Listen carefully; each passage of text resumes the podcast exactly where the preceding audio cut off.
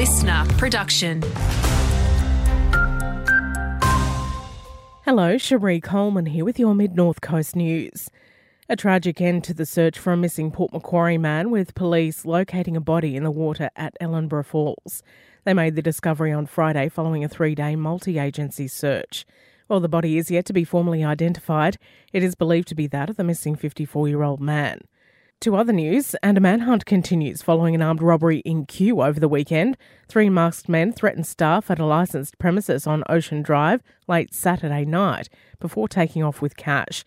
Police want to speak to anyone with a dash cam who may have been driving around the area at the time. Coffs Harbour's MP has welcomed an illegal camping crackdown at the jetty foreshore. A fence will go up along the boundary on state owned land to allow enforcement to take place. As for the council land, rangers have dished out over a dozen fines and given plenty of warnings. Gurmesh Singh says it's a start. Obviously, anything that's done here is an interim solution until the state government comes up with its master plan for the area. I understand that that will only be a few weeks away. Uh, and once that master plan goes into the planning system, uh, hopefully work will start on that uh, in the near future. And the discovery of fire ants just south of Ballina has prompted yet another warning for the mid north coast to be on the lookout for the dangerous pests. The nest found at Wardell on Friday has since been destroyed and no longer poses a risk. A reminder to reach out to authorities if you think you've come across the ants.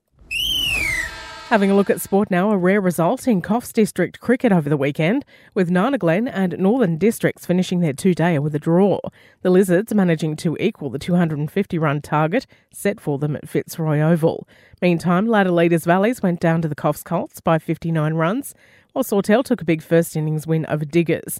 Further down the coast in Two Rivers Cricket, Wauchope have extended their lead at the top of the ladder with a 60 run win over Rovers at South Kempsey, while Nulla took an 8 wicket win over Beechwood.